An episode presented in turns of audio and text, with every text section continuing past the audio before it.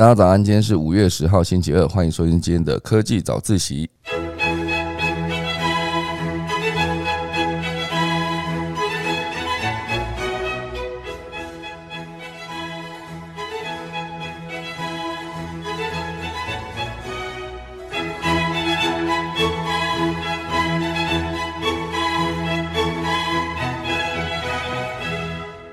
好的，今天可以早起要跟大家分享几则消息。第一则呢是跟大家聊到就是晶片荒哦，晶片荒现在这个事情呢，在全世界都非常的严重啊，包括汽车产业，因为晶片荒以及所有的零件都缺乏状况下，很多车子之后都会开始涨价。甚至还有一个新闻，我觉得蛮有趣的，它完全说出了晶片荒的逻辑，就是连制造晶片的机台都在缺晶片所以。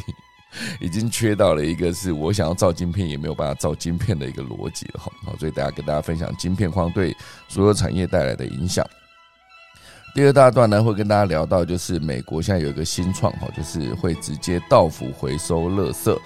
呃，塑胶的垃圾哦，这其实算起来是为了解决那个美国嘛，美国算是一个塑胶垃圾的大国。哦，可能目前为止呢，它的回收率非常低，只有百分之五。哦，所以就有一个新创推出了一个专人到府回收垃圾的一个服务。那等下来跟大家分享，看它能解解决什么样的问题。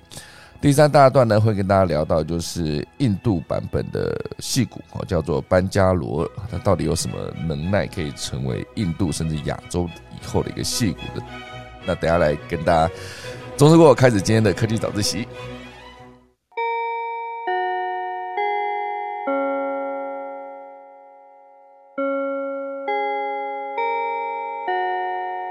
在正式进入第一则消息之前呢，先跟大家分享一个短的新闻，就是字节跳动，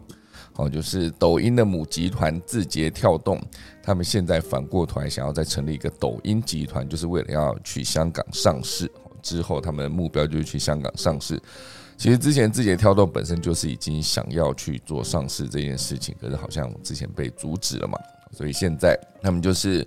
字节跳动旗下的几个公司呢，都陆续更名为抖音哦，并传出字节跳动将重新考虑将抖音这个中国业务独立，作为抖音集团，然后赴港去上市。对此呢，抖音的相关负责人表示不予置评哈，所以，呃，这是最近传出的一则消息。字节跳动呢，近期聘用了一个 IPO 专业户，叫做高准哈，作为公司新的财务长。那高准曾经为一百多家公司的上市跟其他的资本市场融资提供了非常多的法律服务，哦，所以包括美团啦、京东啦、拼多多、小米等等集团。哦，这个高准其实都有曾经为他们就是负负责上市这个项目哦，所以现阶段呢，字节跳动较前一轮融融资的消息在二零二零年的十一月，那这轮融融资呢就由美国私募股权公司红杉资本跟 KKR 领投，哦，对应估值约为一千八百亿美元哦，所以公开报道表示。字节跳动至少完成过九轮的融资哦，参与投资的机构非常的多哦，目前为止呢累计已经数百亿美元了。那据了解呢，这些资金主要用于字节跳动全球多款产品以及多效多条业务线的快速发展，尤其是 TikTok 在海外的扩张。好，所以这是目前为止呢，在字节跳动哦，因为其实它跟其他的改名有点不一样，像之前。Google 哈，为了要让它的公司架构更完整，就往上成立了一间 Alphabet。那以 Facebook 来说，之前叫做 Facebook 嘛，那现在它当然就是在网上成立一间叫做 Meta。那 Meta 底下就有几个呃品牌，就是像 Facebook、像 IG、像呃 WhatsApp，我，都算是在自己原有的呃服务项目之上成立了一间公司的集团，然后下辖几个服务。那以字节跳动来说，它其实本身就是叫做字节跳动，底下有抖音、有 TikTok 等等。可是现在呢，它想要在这个字节跳动网上再成立了一个抖音这个公司，然后这个公司呢，就是可以当做底下下辖几个服务，就是它的抖音跟 TikTok 哦，就是这几个方式，就是给大家参考看看啦。就毕竟它为了上市，它其实做了一些调整。好，这就是今天第一大段开始之前呢，跟大家分享的一个短的消息。好，接下来正式进入第一则，就是晶片荒。哦，晶片荒现阶段是一个非常严重的问题啊，就是呃，从这算是已经进入第三年了，这晶片荒已经进入了第三年，已经让全球的很多的产业，包括汽车产业面临停产或者减产，甚至手机，手机缺了晶片之后无法使用嘛，所以手机之后会涨价，好，所以所有的涨价的问题已经变成一个非常严重的民生问题了。但如今呢，有一个新的问题正在发生哦，就是用以制作晶片的机器本身它也没有晶片可以用哦，所以这非常的严重哦。记得之前好像有提过一则消息哦，可是目前好像还在进行中，就是为了要取得晶片哦，已经有一些厂商他跑去买了呃洗衣机，然后把洗衣机的晶片拆下来用，所以我觉得非常的辛苦啊，就是现在全世界都还缺晶片。哦，所以呃，从下单到取货至少需要二到三年哦。啊，这是华尔街日报报道，近几个月以来呢，取得晶片制造机器，哈，就是做晶片的那台机器所需要的晶片呢，就是等待时间再再度延长。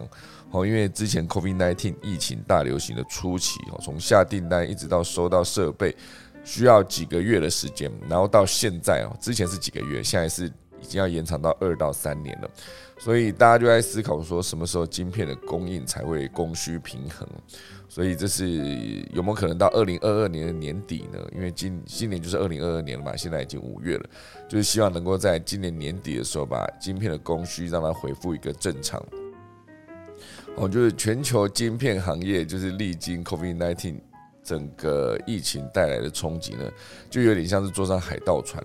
我一开始呢，像是在家工作的需求推升了笔记型电脑的过度需求。我一开始大家都 work from home 嘛，所以大家都开始去买笔电。突然间，这个市场上的笔电就被一扫而空。那要继续生产新的笔电，就必须一样，还是会有晶片的问题。哦，后来呢，车用晶片的问题也接着浮出水面，因为现在很多的车子都已经。走向电动车，跟整辆车都会有一个智能设备，让整辆车的整个感测器都可以整合在一个荧幕上面显示。好，所以现在电动车所需的晶片会比以前的传统的燃油车会更更需要那个晶片的存在，才能把整辆车变得更智能化。哦，所以车用晶片的问题也浮出水面嘛。最近就是刚才提到哈，就有工程师从洗衣机里面拆晶片来供自家产品使用。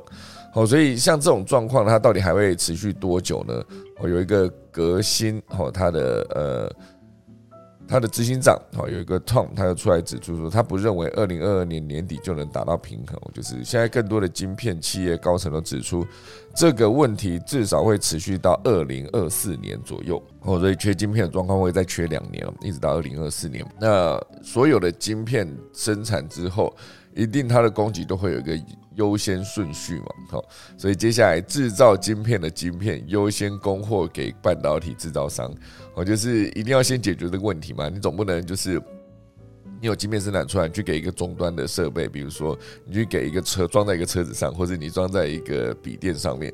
那做晶片的那台 不是做晶片的那台机器，对啊，做晶片的那台机器，它所需的晶片应该是第一。第一个优先级，我觉得才可以让它继续生产晶片嘛。所以我觉得从这一个角度去切入，会觉得真的晶片缺的非常非常严重。就是我是一台要做机器、做晶片的机器，耶，连我都没有晶片，那我该如何生产更多的晶片给其他需要晶片的设备用呢？哦，所以这算是一个有一个负责制造晶片测试机器的，叫做爱德万测试。好，这间公司就指出说，我们这间公司。机器下单到出货的时间已经增加了至少一倍。哦，因为他们的机器有二十五万个零件。哦，其中只要其中几个晶片有供货的问题，出货就会面临延迟。哦，所以接下来呢，维晶片科技这间公司就指出说，已经将制造晶片用的晶片视为第一优先，因为晶片公司现在非常迫切需要这种优惠待遇，而且各大公司都认为。如果优先向半导体制造商供货，那么全球性的晶片荒就有机会被早一点解决。好，就像刚刚讲的，你给终端的设备，它就是解决一台电脑的问题；你给这个制造晶片的机这台机器，它就可以解决终端设备很多的问题。毕竟它可以持续产出晶片嘛。所以目前为止呢，缺晶片是一个刚好，你你把它讲的天时地利人和，就是可以知道。就是刚好 COVID nineteen，然后导致了刚才讲的笔电的需求大增，然后所有的车厂突然间都转向要，也不能说突然间就是现阶段都转向要做成电动车。电动车就是需要更多的智能化设备跟整合，所以它需要晶片。然后再加上 COVID nineteen 也造成了很多的供应链的断裂，哦，所以导致整个晶片从原料端开始，它就一路缺缺到真正把晶片做出来，然后到缺到真的把晶片做出来那台机器。它都没有晶片哦，所以目前为止需求还是非常非常的高，所以晶片行业的销售额哦，在去年首度突破了五千亿美元哦，预估不到十年内呢，这个数字将会翻倍成长，达到一兆美元以上哦，所以严格说起来，算是需求整体都在增加，然后供给严格说起来，因为整个供应链的断裂。就是像之前很多地方封城啊，封城就导致工厂无法营运，无法营运，当然就没有办法把设备做出来嘛。所以各式各样在呃制作晶片的每一个环节都卡住的状况下，供给又有持续的暴增，所以当然会有史无前例的缺晶片这个状况。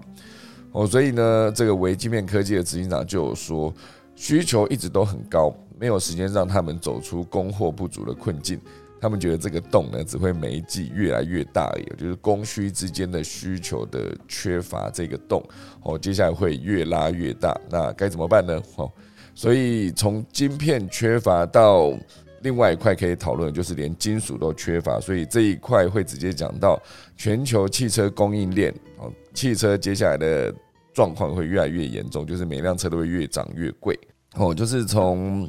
疫情。还有战争到地震，近年来呢接连不断的动荡，为各大车厂带来前所未有的挑战。像 Toyota 就有预估，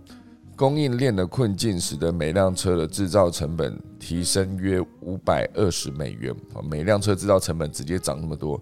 并且试图透过缩减成本吸收部分价格上涨。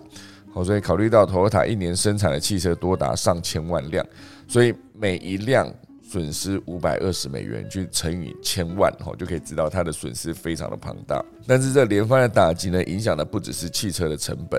更动摇了汽车产业长久以来的金石生产模式。哦，就是强调准备刚好够用的零件，将库存数量压到最低，哦，随时下单就能取得原料。这几个全部都是他们之前呃为了降低成本所采用的一个金石生产模式。就是他把库存压很低啊，以免就很多的，如果你你把所有的原料、原物料都全部压在库存上，那账面上的现金流动就会变得比较差嘛。好，所以他们就是用金石生产刚好够用的零件，库存数量压到最低，随时下单就能取得原料，这是他们之前生产汽车的成根本。但是二零一九年爆发的呃新冠疫情呢，就是让所有的车厂陷入晶片短缺。然后也检讨是否要增加半导体的库存，所以这是之前讲的是晶片，但是俄罗斯跟乌克兰的战争呢，则是让金属也面临同样的供应困境。哦，就是俄乌战争其实影响的层面非常的大，在整个原物料的供给，我觉得对欧洲来说影响当然最大就是石油、天然气嘛。那可是对于制造汽车的产业来说，就是所有的包括色啊、包括铝、包括镍等等的金属原料。价格都在战争爆发之后直线攀升，尤其是色，好，这是一个金一个色，颜色的色，它就是减少汽车废气触媒转化器的必要原料。那当然镍就是用在电池上嘛，镍氢电池。那铝的话就是用在汽车零件常用的材料，哦，汽车零件。那俄罗斯呢，都会是这些金属的出口大国。那因为整个战争就导致供应中断，而且各国的制裁，所以使得车厂不得不寻找替代的来源。就是我之前都跟俄罗斯买，那现在突然间要去跟别家买的时候，一定都会导致价格的飙涨。哦，所以部分车厂呢已经承受不不住高昂的成本，宣布调涨售价。包括电动车的龙头特斯拉，它，那就迫于成本。在一周内两度调涨中国、美国等市场的售价。而日本的车厂本田、汉达，他也表示，成本上涨已经超过内部能够吸收的程度了，并且优先考虑提高部分地区的汽车价格。那这一块就是以后大家可以有感了，也不用到以后，就现在。现在大家如果有想要买车的话，去查一下就会发现，跟前一阵子比起来，这段时间的车子其实都会变贵，因为原物料这样飙涨的下这种状况下去，就是只能让车子越来越贵。好，所以这就是今天第一大段。然后因为晶片荒，然后还有我们的金属供应，导致很多的产品，不管是手机，不管是汽车，哈，都是一直价格飙涨的状态。那希望晶片荒在之后被解决，然后可以先从就是刚刚讲到的，先从。解决制造做晶片的那一台机器所需的晶片，先让它补起这个洞，接下来就可以让更多的晶片被那一台机器做出来哈。但那一台机器不止那一台，而是指整体在做晶片的这个机台，这个希希望他们可以先有晶片取得的优先级，才可以让晶片快速的被做出来。不然我觉得以后这整个的，就像刚刚讲到那个洞越来越大的情况下。会让所有的设备，尤其是之后应该会慢慢走向万物互联嘛？你因为讲物联网，其实已经是一个二零一七年、二零一六年就已经在讲的一个概念哦，就是你现在所有东西，尤其是智能家居哈，就是你家里的所有的设备，你可能可以直接用声音控制你的门窗的开关。哦，控制你的冷气，控制你的所有连得上电的一个设备。哦，比如说你可以在远端先把家里的冷气打开，或是可以在远端控制你的洗衣机，控制你的灯等等，控制你的呃湿度计，哈，就是那个呃除湿机跟你的空气清新机，全部都可以直接用联网的方式，让你在远端操控。那当所有的东西都需要联网的时候，那就所有东西都需要晶片哦。只是那个晶片的复杂程度，有些是比较复杂，有些是比较简单的。可是无论如何呢，他们都必须要有一个晶片，才能跟家里的其他设备做互联。所以晶片荒这件事情会导致很多的事情都无法顺利的执行。就看这个洞它到底多快可以补上。也许它永远都不会有生产过剩的一天。我觉得现在想到就是二零二零年那时候。突然间疫情爆发，然后所有的口罩都被大量的抢购一空，所以就呃大家都买不到口罩，就只能一直排队嘛。那当然那时候我们就是有拥有我们台湾的制造口罩的国家队，然后还有很多的工厂也都是拼命的生产口罩。可以在台湾自己使用，也可以直接比如说捐给外国使用。所以有一段时间就是很多的口罩被大量制造。那后来当口口罩供应足量之后呢，剩下多的生产都会变成就是过度生产。现在很多人就是家里买了口罩之后，还一路囤囤到现在还是用不完。好，当然现在因为那个 Omicron 又变得比较严重了，所以现在很多人就刚好把那时候囤的口罩继续使用。不过过度生产这件事情呢，就是在口罩上面好像可以看到一点点端倪哦，就是确实当时生产的非常多，现在好像就必须把这些库存拿去做一个消呃消灭嘛，必须把这些库存消掉。好，所以以晶片来说，现在如果大家拼了命的做晶片，我相信以后只是刚好够用的状况，因为毕竟所有的东西都需要晶片嘛。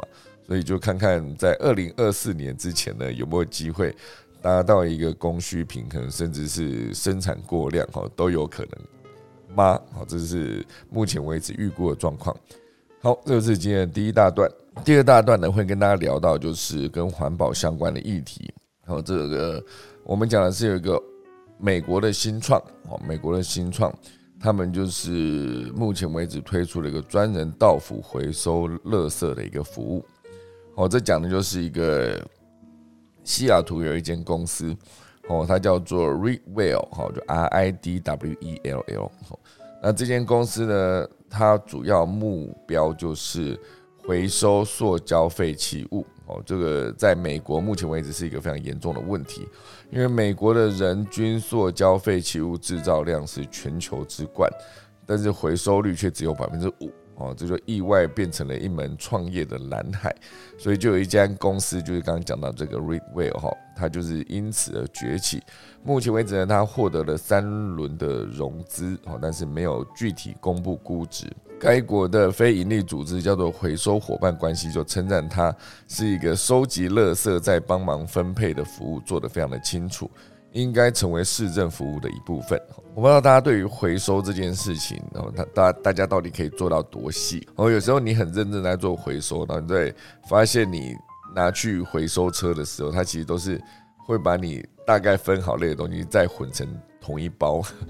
有些时候我看到就是这样子哦。那当然，他们有他们的分类的逻辑嘛。哦，所以回收所有的东西，当然第一时间你会有一点搞不清楚。比如说塑胶这件事情，像我也是之前有一段时间之前，我还是不知道说有一种装呃食物的那种，有一种便当盒嘛，纸的便当盒，账面上看起来它是一个纸的做的一个装装食物的东西。可事实上，它是必须被归为塑胶类，因为它不算是一个纸类。我觉得那个纸类的概念，当然就是它必须整个都是纸嘛。可是那个拿来装食物的那种塑胶便当盒呢，纸看起来像纸的便当盒，它其实里面就是有一层塑胶的薄膜嘛，才防止那个油整个渗过去。不然，如果单纯以纸来看的话，它似乎是没有办法这么完美的就是阻止油？油跟汤汁就是渗漏出来，好，所以我后来才知道说，哦，原来它是必须放在塑胶那一栏，而不是放在纸类那一栏。所以这样看起来就有点可惜啊，毕竟它整个的整体来看，好像大量的纸在里面，可是事实上它却没有办法被当成纸类来回收。这就是很多在做分类的时候你会遇到的问题。因为很多人就是觉得麻烦，哦，所以就懒得落实回收这件事，所以无法经过适当的处置的垃圾，最终只能成为环境的负担，哦，所以绿色和平组织就有统计，全球有超过九成的塑胶产品至今是没有被回收的状态，哦，所以这个尤其是以美国来说是非常的严重，美国的塑胶废品回收率呢，从二零一八年的八点七百分之八点七下降到去年的百分之五。哦，那中国、土耳其等国停止接收废品出口，也是其中的影响的原因。哦，显示塑胶垃圾量正在激增，但是回收利用率却下滑。不过，啊，如果有人可以替你分类、整理垃圾，甚至帮你把这些垃圾重新再利用，不止方便个人，还可以大力协助减少垃圾量。哦，这这就是这一间创业公司叫 Rewell，它推出的一个订阅式回收服务。所有的订户呢，每个月支付十二美元，差不多就是新台币三百五十六块，就能拿到便拿到用来装垃圾的金属箱子，跟可重复使用的帆布袋。哦，只要放在家门口呢，公司的专人每周都会定起来收热垃圾，拿去工厂回收。哦，这个服务呢，它看准的就是美国回收系统的不足，因为这是各市政回收计划收集的废弃物非常有限。例如 PET 哦，好，就是聚乙烯对苯二甲酸酯哈，这个 PET，它其实严格说起来，你可以把它想象成它这个塑胶瓶这样子。可是它有更细节的分类，就是所有的塑胶瓶它并不是都是一样的塑胶，有些是像这个 PET，它是经过热压成型的物品，它就不会被波特兰当局的回收计划接收，所以以当地的免费回收中心也以难以处理为由，不愿意接手。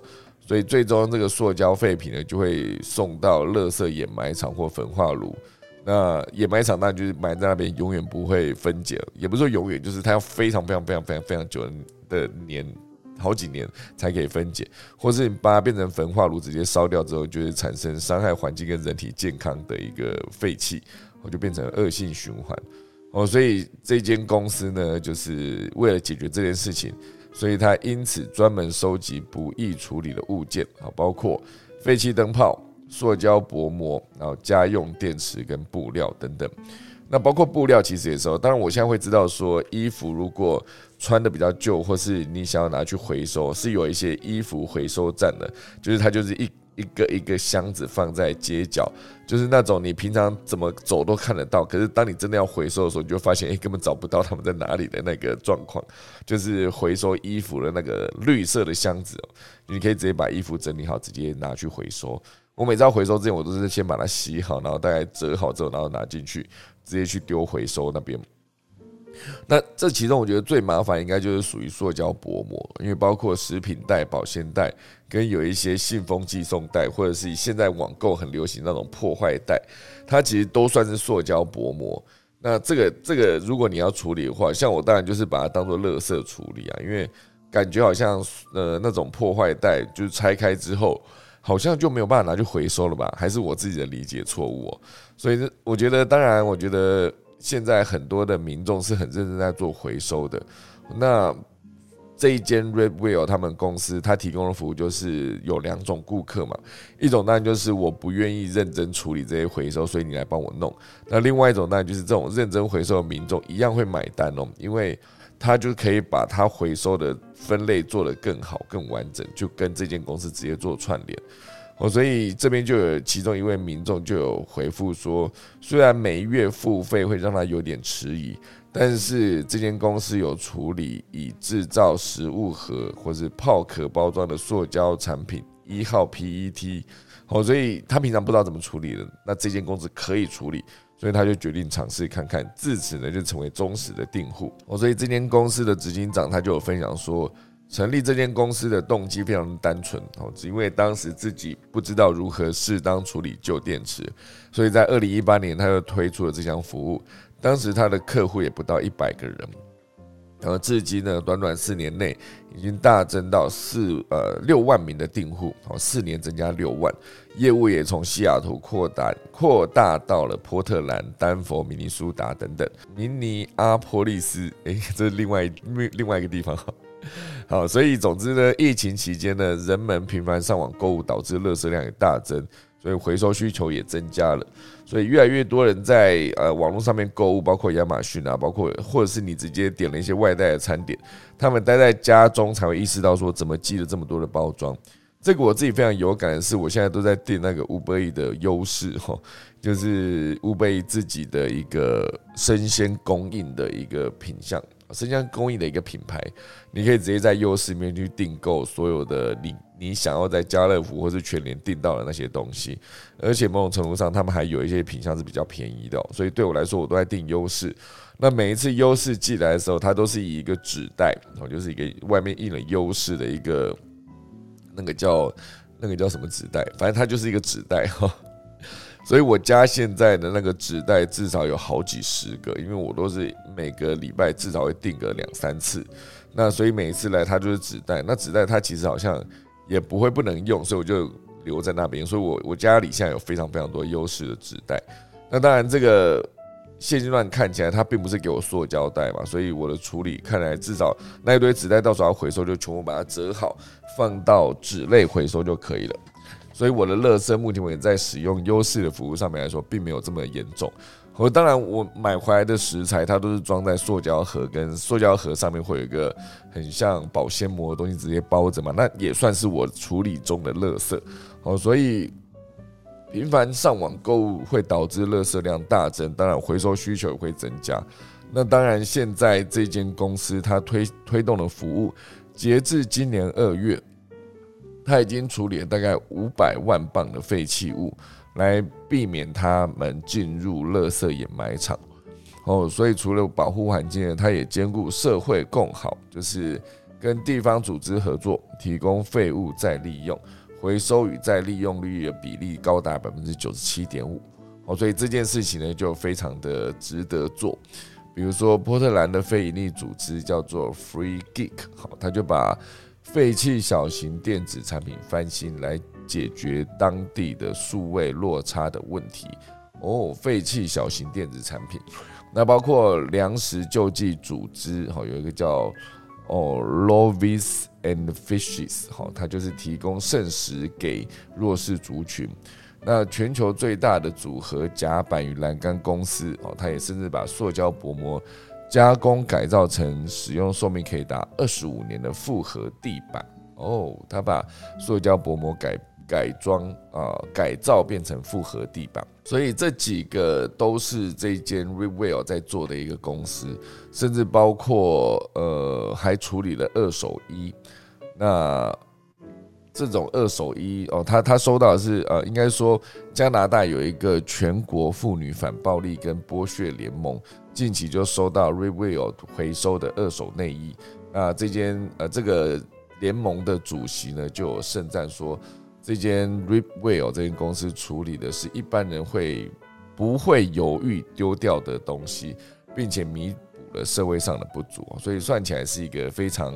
对的方向，因为我觉得垃圾回收这件事情永远都是不能不去面对的议题。好，就像之前好像有提到，就是呃，海洋上下有第八大陆，就是所有的塑胶因为呃被丢弃在河川，然后一路就到了海海洋。海洋因为洋流就直接把所有的垃圾漂浮，一路就是带到了一个全部卡在那个第八大陆那个地方，所以那边全部都是塑胶垃圾，就严重影响当地的整个生态。哦，所以就有公司特地把目标就是定在要处理这样子的海洋垃圾。那当然，现在这间公司 Red Wheel，他们其实是从陆地上再把这些。废弃物直接做分类跟回收，而且用一个订阅制的方式，直接到你家去把你不要的东西直接收走，然后还直接做更完美的回收跟再利用，这就是对环境非常友善的一个做法。好，所以我觉得以这样子的逻辑来看呢，它当然就是非常值得所有人去参考。跟如果说这个服务到时候可以推展到全世界的话，其实好像就真的能够把回收这件事情做得更精准。因为回收如果做的不精准的话，其实也也也是枉然嘛，就等于白做了，就就是 分类分的很烂的情况下，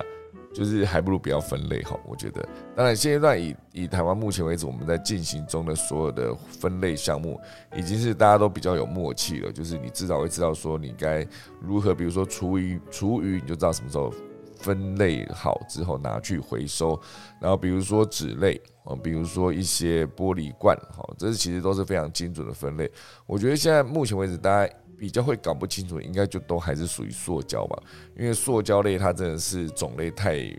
太多了哈，各式各样的不同的塑胶瓶，其实它真正的属性是不太一样的。就这其实好像都有印在塑胶瓶上面，可是目前为止我是没有到。搞得很清楚，好，所以这是我自己目前遇到的问题啦。可是当然不确定到底有多少年是跟我一样，好，所以这就是目前为止整个垃圾回收全世界都会遇到的一个问题。那当然就看看这个服务有没有办法被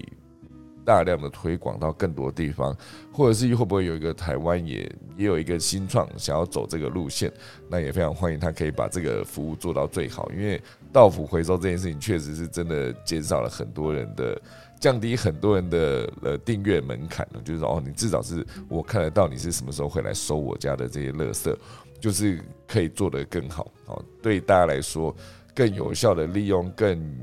呃有效率的减少这些垃圾，就至少会比他拿去烧，然后产生有毒废弃物好吧？好，这就是目前为止的第二则，就分享给大家。好，这边再补充一则好了，就是呃，目前为止呢，全世界都在做呃，可能希望可以在二零五零年就可以达到零碳，好零碳排。可是那是二零五零年啊，近零转型，有九成企业。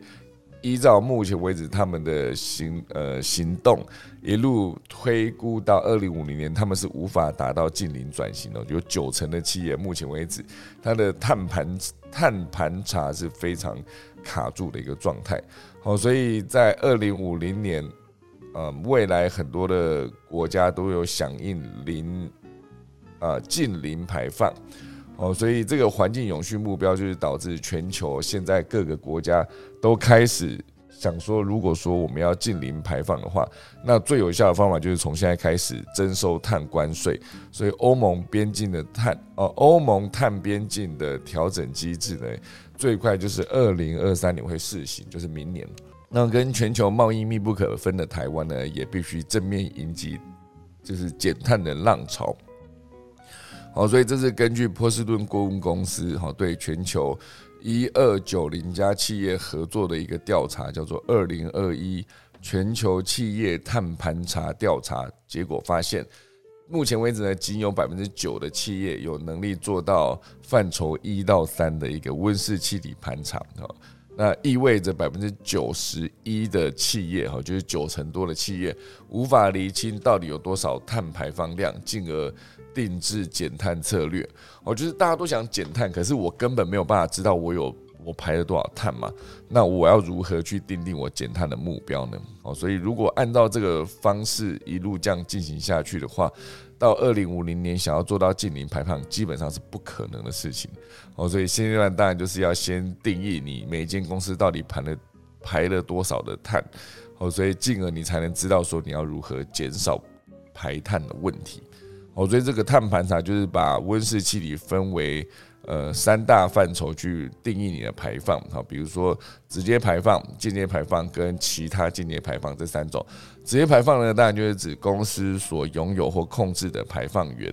包括你的制程或是你的厂房设施以及你的交通工具，哦，这是直接排放。那间接排放是指公司自用的外购电力，或是热，或是蒸汽等等能源利用的间接排放。也就是说，我用电其实也是造成了碳排放，因为毕竟这个电在外购进来之前，它其实在发电的过程中，它其实一样会有碳排放的问题。那第三个部分就是其他的间接排放。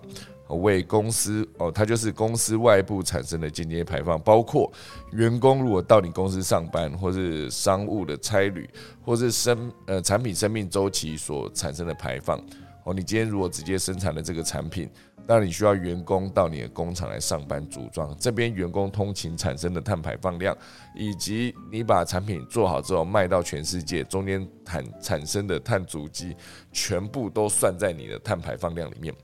好，所以。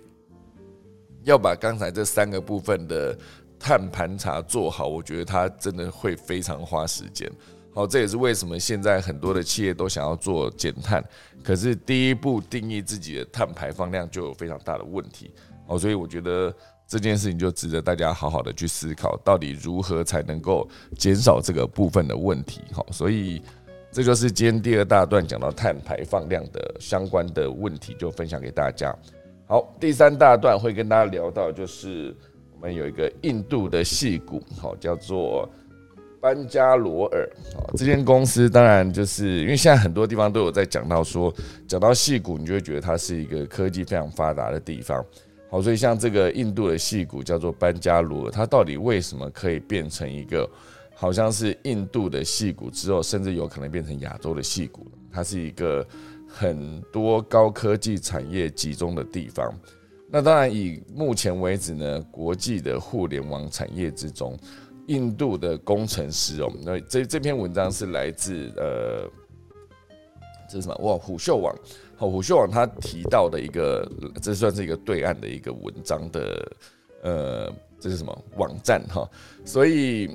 这边提到就是印度的码农，哈，码农就是代码的那个码，一个十一个码，码农，码农就是他们对于工程师的一个简称，哈，就是代称，写代码的这一些工程师们，哈，那当然就是把这些代码种出来的，当然就是一个农夫的概念，就是印度的码农，哈，所以如今的国际互联网产业中呢，印度的码农一向是不可忽视的中坚力量。哦，尤其是那一些毕业于著名的神校，比如说印度理工学院的这些学子，哦，就是为戏骨的大厂本来就撑起了一片天。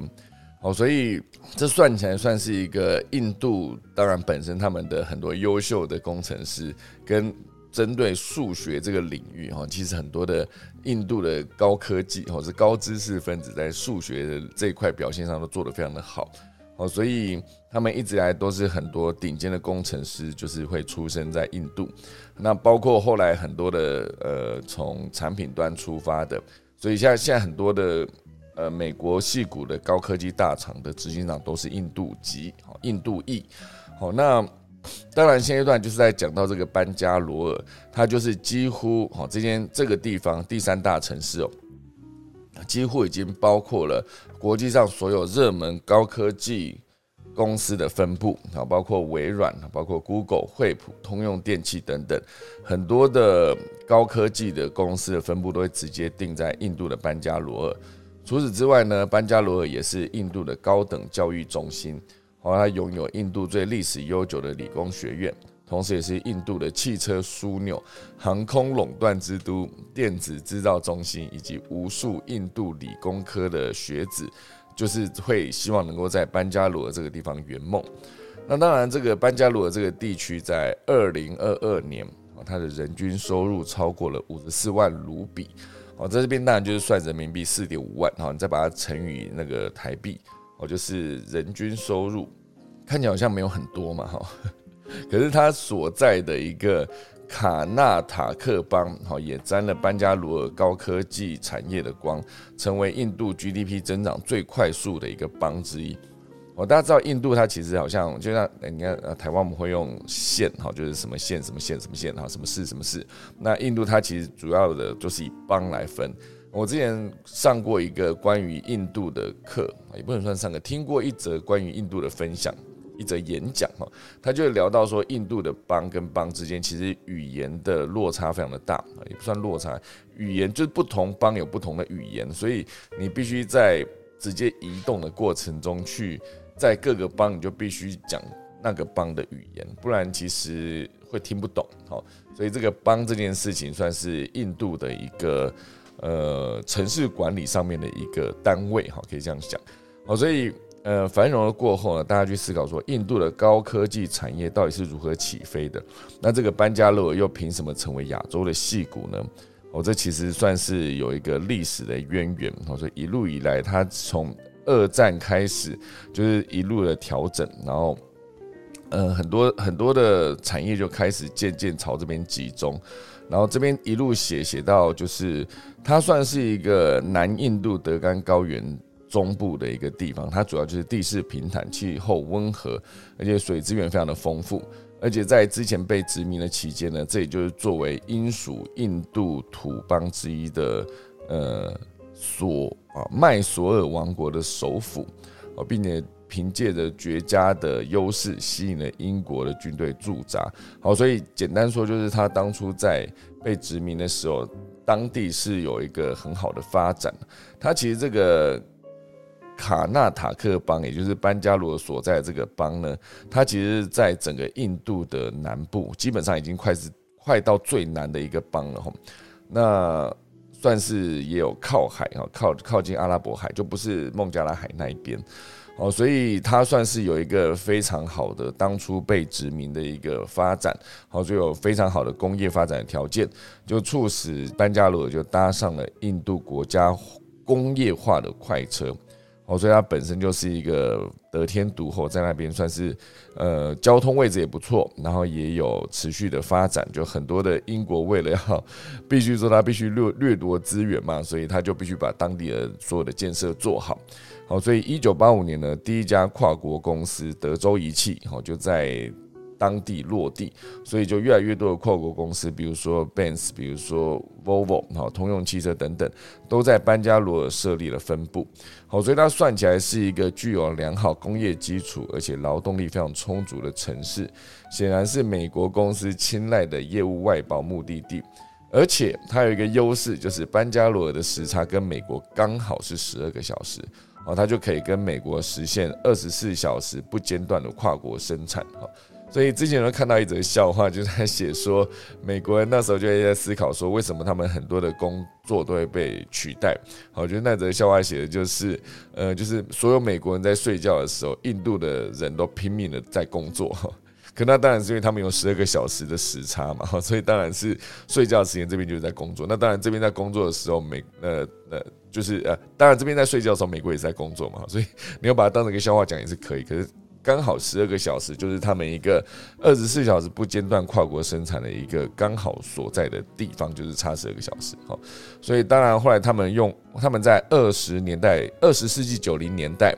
好，随着通信技术的发展而崛起的 IT 产业，就让很多外包部门的从业人员，从制造业的工人就扩展到很多大厂的工程师，哦，就是写城市的工程师。那一九九二年呢，为了抓住互联网的发展机会，印度的政府呢也提出跟新加坡政府合作，在班加罗尔复制了新加坡的优质基础设施，一直到一九九八年，好，那在短短二十年间。哦，班加罗尔注册的 IT 公司就超完了，超过了六万七千个，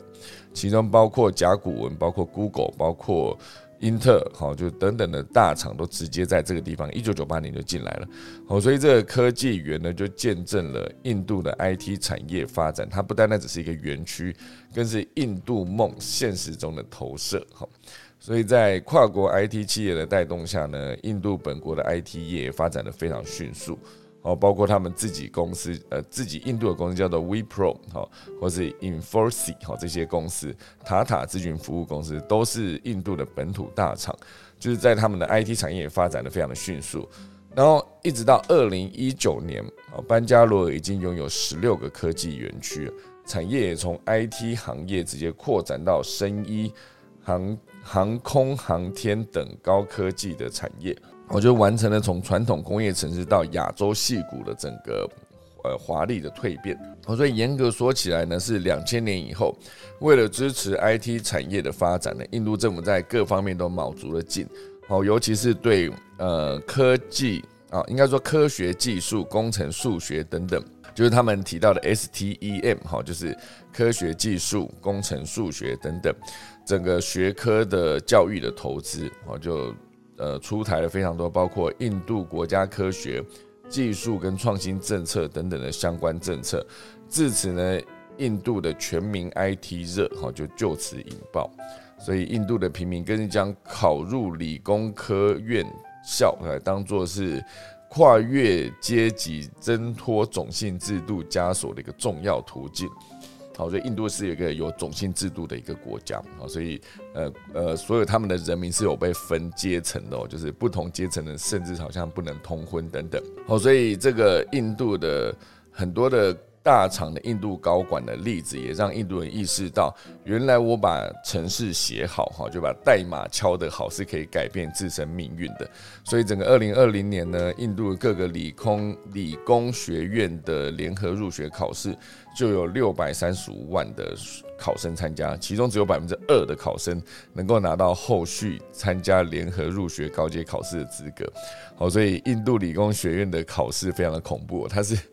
六百三十五万哈，取百分之二哦，大家去算一下，它人数其实真的不多，所以录取率非常的低啊。最难的印度理工学院每年录取录取一万三千人，所以录取率是百分之零点五。一百个人只有半个人考得到，所以两百个人才录取一个人了。好，所以你必须是打败一百九十九个人哦，你才能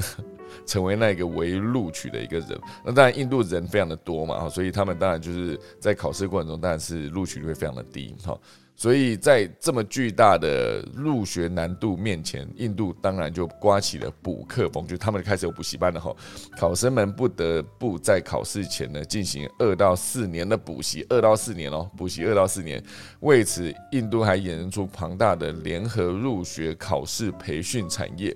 啊，不同地区还出现了不同的金牌考试教练跟考试学院。好，这逻辑上来说，跟之前的台湾的南洋街是很接近的哈。南洋街那时候就很多的补习班，那你想要补考啊？你说你想要重考，或是你想要考一些，比如说像是托福等等，在在南洋街都有非常厉害的师资可以去教你做这些事情。好，所以整个算起来，这个班加罗这个地方。当然，它有非常好的一个历史背景，加上政府部门的补助，然后再加上整个考生哈，就是意识到我可以去透过写程式改变我的人生。那当然，大家都拼了命的想要挤进这个印度理工大学，而且甚至还衍生出了补习这个领域。好，所以总之呢，这个地方就是人才跟这个地理历史位置以及政府部门持续的支持，它就有机会发展的更好，就变成那个所谓印度的戏骨。那当然，持续发展下去有没有可能变成亚洲的戏骨呢？就有待之后大家在后续的观察。好，所以总之这就是第三大段，我们的印度的班加罗尔之所以成为亚啊，应该说印度戏骨的原因。好，时间来到五十八分了，快速进入今天的农民历。今天呢是二零二二年的五月十号，还是农历的四月初十。今天是宝仪大夫。啊，宝仪大夫的圣诞哈，宝仪哈，所以呃，他可以去钱柜唱歌嘛，是这样哈。好，仪今天仪祭祀破屋坏环，哈，祭祭就是正四费，哈，正四费就是凶日，除了祭祀破屋坏环解除扫射之外，于是勿取，好，正四费写的就是这个意思，好，好，以上就是今天的科技早自习，准备来打下课钟喽。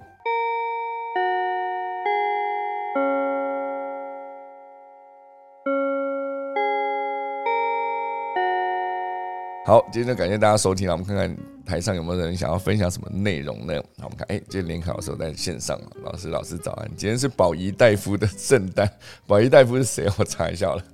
还是老师可以直接跟我们分享一下宝仪大夫吗？记得好像在正大正大附近那边有一个宝仪大夫啊，对对对对对，木栅忠顺庙，没错。对对对对，宝仪大夫庙。对，那更有名的是四天以后了，就是五月十四号哦，哦，刚好今年是秀导的生日。哎，对对对，没错，对，农历四月十四号那一天更出名的就是我们的这个吕先祖。哦。哦，八仙八仙当中的吕洞宾。哇，吕洞宾啊，对对 真的对。哎，对，那是今天这一个礼拜六，不过我们可能当天科技早自习没有嘛，哦，没有开，对，对对对对，所以这个其实提醒大家一下，在那天嗯可能我们的木栅指南宫那边会有比较大的一些庆、哦庆典的活动。对对对哎，老师，我打个岔，吕洞宾是每年的四月十四号，就是对农历农历四月十四，哦对农历四月十四一四每年嗯固定的，对，没有错。了解了解，好，老师继续对，啊，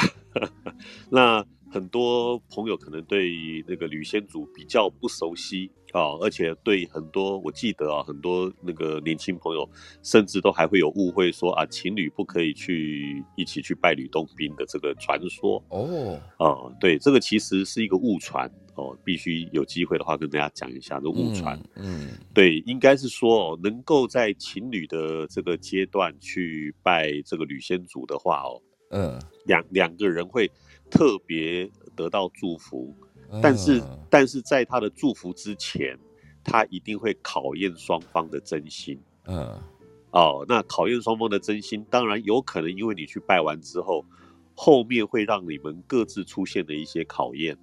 那只要能够通过吕先祖考验的人，他们嗯。一定是特别特别的能够这个感情哦，一定是特别特别的好。嗯。所以其实我们知道说，所有的神明呢、他是祝福人，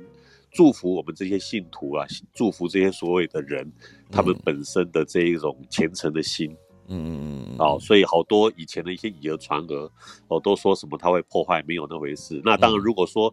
呃已经直接是夫妻去拜的，那更没有问题，我完全没有问题哦。这个大家都知道一下。嗯那如果说有机会去指南宫哦，你们去拜这个吕先祖的话，它有一个最著名的典故是在我们的这一个牌匾上面，还会写“点石成金”四个字嗯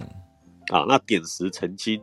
很多人用字面上去解释的话，哦，那把石头变黄金，哦，那这个法术好像很好，所以大家好像就为了要求财，哦，要去学这个所谓的点石成金之术，哦，去祈求他赐财。其实不是哦，那个点石成金，你如果用字面的这样的一个解释的话，就是太肤浅了。嗯那我特别跟大家呃这个地方做一个解释哦，点石成金讲的石头的石，呃，可以解释为烦恼嗯哦。那那个成金的那个黄金的金，它讲的是智慧。嗯所以“点石成金”四个字，真正要告诉大家的是，如何把你的烦恼变成智慧，这才是点石成金真正的意义。嗯哦，那所以要大家学习点石成金的这个概念，要让大家就是说，从你人生当中的一些历练，啊、在这些历练当中去学习你应该有的智慧。嗯，所以我才会有的时候会告诉大家，人生当中遇到的越大磨难，它能够成就越大智慧。其实这句话讲的就是“点石成金”这一句话的典故嗯嗯嗯哦，所以我比较会推崇大家一定要去了解这个内涵。所以农历的四月十四号哦，这个吕先祖的圣诞啊，当然现在是疫情可能比较稍微紧绷一点，大家要注意，还是要分流一下。嗯啊，那如果有去的朋友，记得要把你自己本身在人生当中的历练去思考，你在你的历练当中修得的是什么样的智慧，这才是我们在拜神拜佛的这样的一个真正的含义啊！这嗯提醒大家一下，OK？OK OK，好好好，谢谢老师，谢谢老师。老师，我刚我刚突然忘记一件事，今天是雅克斯的生日，我们昨天好像有大家开麦帮雅克斯 说生日快乐这样子，刚刚才忘记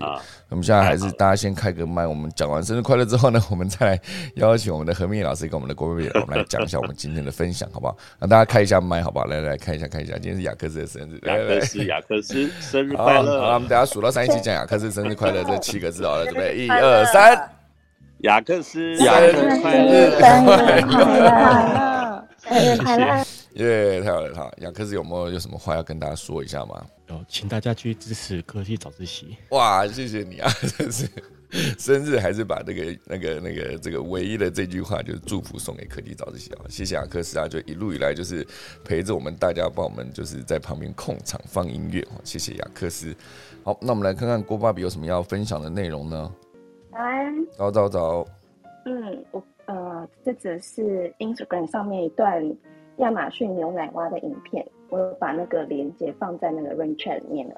然后它是一种那个大型的雨呃夜行性雨林蛙，就是也是树蛙的一种。嗯。然后会被叫做牛奶蛙，是因为它的背上就是就是有那种白色的疙瘩，就是皮肤很不不平这样子。然后这些疙瘩它在受到威胁的时候会流淌，呃，就是会分泌一些乳白色的毒液这样子来来下掠食者。然后它们的体型最大可以到十公分，以树蛙来讲算是非常大的。然后最明显的外观特征就是它们表面有灰棕色或白色的迷彩外皮，然后嘴巴跟脚趾头是蓝色的，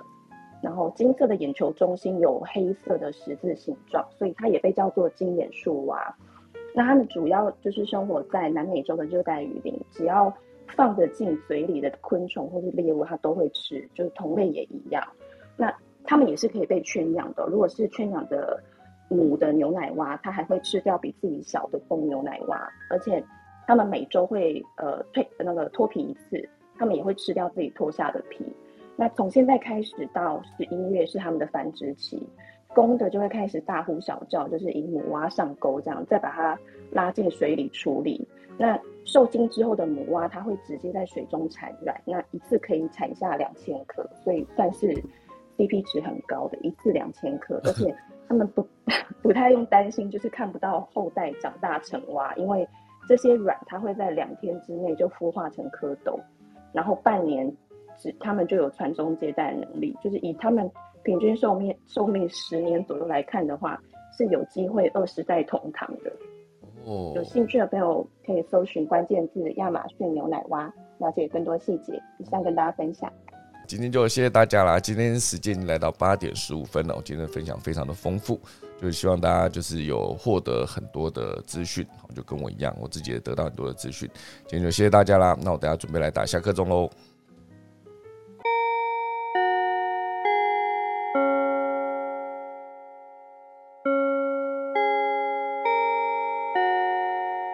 好，今天科技早一起就谢谢大家收听啦！明天早上五月十一号早上七点依然会有科技早一起，希望大家明天早上准时收听，大家拜拜。